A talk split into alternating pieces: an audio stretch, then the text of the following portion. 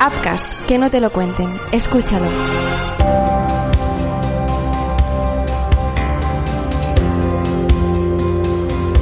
Hola, ¿qué tal? Bienvenidos a Artrosport Podcast. En el episodio de hoy vamos a hablar de un tema que quizá no conozcan los que no estén tan familiarizados. Se trata de la cirugía cervical, concretamente la artroplastia cervical, un procedimiento para el tratamiento de las discopatías y hernias discales, cervicales y que merece su propia sección por su utilidad.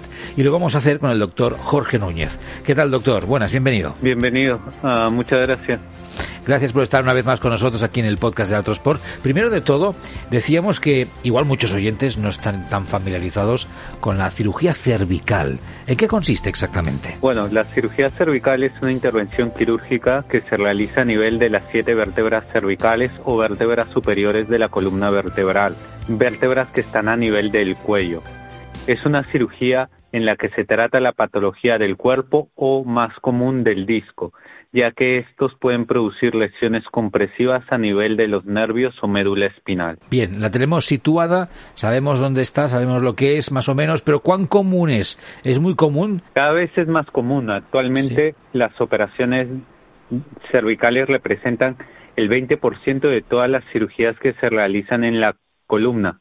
Asimismo, hay muchos estudios publicados que indican un aumento sobre todo en la tendencia de esta cirugía en los próximos años, sobre todo en una población entre 45 y 54 años, es decir, población económicamente activa. Y esto no sé si podemos sospechar por qué es, aparte de, de, la, de, la, de la edad, ¿no? Es un tema de posición del cuerpo, de que cada vez hacemos más, no sé si estamos más en una posición a lo mejor perjudicial para nosotros a la hora de estar sentados delante de los ordenadores o, de, o no sé, a la hora de conducir o posiciones inadecuadas realmente favorecen a los síntomas dolorosos, uh -huh. pero sobre todo la, la patología cervical a este nivel es un proceso degenerativo. Solo degenerativo, bien. Bueno, puede ser degenerativo, tra traumático Ajá. o tumoral, pero en este caso y lo más común es degenerativo. Uh -huh. y, pero no significa que aunque todo el mundo vaya a degenerar, no significa que a todo el mundo vaya a tener síntomas o que le vaya a doler. Claro. ¿Cuáles son sus indicaciones? Bueno, hablando de lo más habitual a nivel degenerativo, que es la indicación más habitual, ¿Sí? es la enfermedad del disco. Es una enfermedad que consiste en la degeneración y protrusión de los discos que provocan el dolor en el cuello o cervicalgia o dolor radicular en los brazos y si es más y si la compresión es más grande una mielopatía, es decir, ya una lesión neuro, neurológica. Además, la enfermedad del disco puede producir una alteración biomecánica de la columna cervical, es decir, una alteración en su alineación. En este caso de las artroplastias cervicales, ¿es el único tratamiento o cuál es su ventaja frente a otros tratamientos? No, no es el único tratamiento, pero sí, es, pero sí es una opción quirúrgica que se ha incrementado en los últimos años.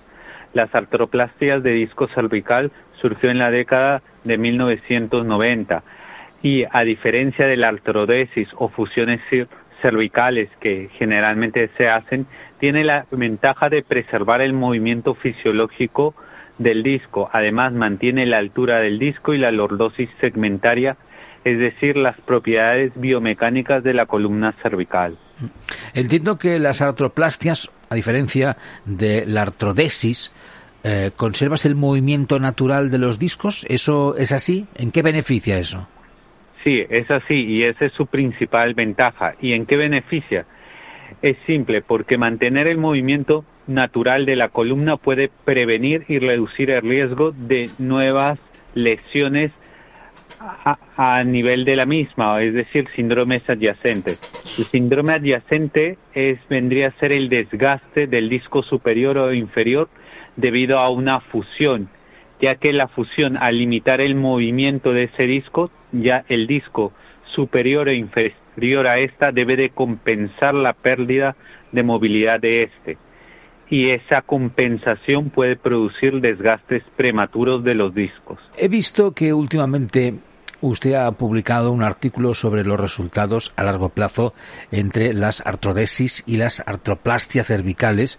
¿Qué nos puede contar sobre ello y cuáles fueron sus conclusiones? Justo el mes pasado publicamos un estudio tipo metaanálisis en la revista europea de traumatología y, y ortopedia. Encontramos que a largo plazo, en un análisis de 2.664 pacientes, 1.464 sometidos por arteroplastia cervical y 1.200 por artrodesis cervical, que la arteroplastia cervical mostró una tasa de éxito general estadísticamente mejor que la artrodesis cervical, presentando una mejora en el índice de discapacidad cervical, una escala funcional ah, cervical, menos dolor en el brazo, mejor TAS, mejor movilidad cervical, menos síndrome adyacente y menos reoperación que la artrodesis cervical. Volviendo al tema quirúrgico, una vez se realiza el procedimiento, ¿cuál es el tiempo de hospitalización y de rehabilitación? Generalmente es una recuperación rápida. En la clínica generalmente son uno o dos días de hospitalización. El primer día nosotros colocamos al paciente en la unidad de cuidados intensivos para una buena observación y así reducir riesgos de hematomas compresivos y al día siguiente pasa a su habitación pudiendo ya deambular y comer sin problema.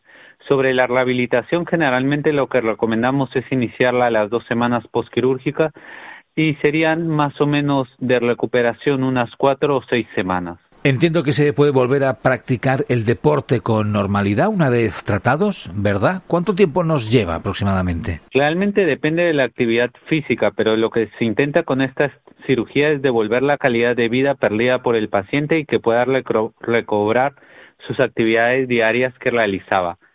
Generalmente, dependiendo de la actividad, esta puede variar para su normalidad entre un mes y tres meses luego de la cirugía. Muy bien, pues doctor, muchas gracias por compartir como siempre sus conocimientos en este podcast de Artrosport. Deseamos pues que han sido de ayuda para nuestros oyentes. Doctor, muchas gracias. No, muchas gracias a ti. Y esto es todo. Tienen más información en la página web artrosport.es sobre lo que hemos hablado, sobre otras patologías, sobre todo lo que hacemos en Artrosport y los sistemas que tienen para ponerse en contacto con nosotros. Gracias por escuchar y hasta el próximo podcast.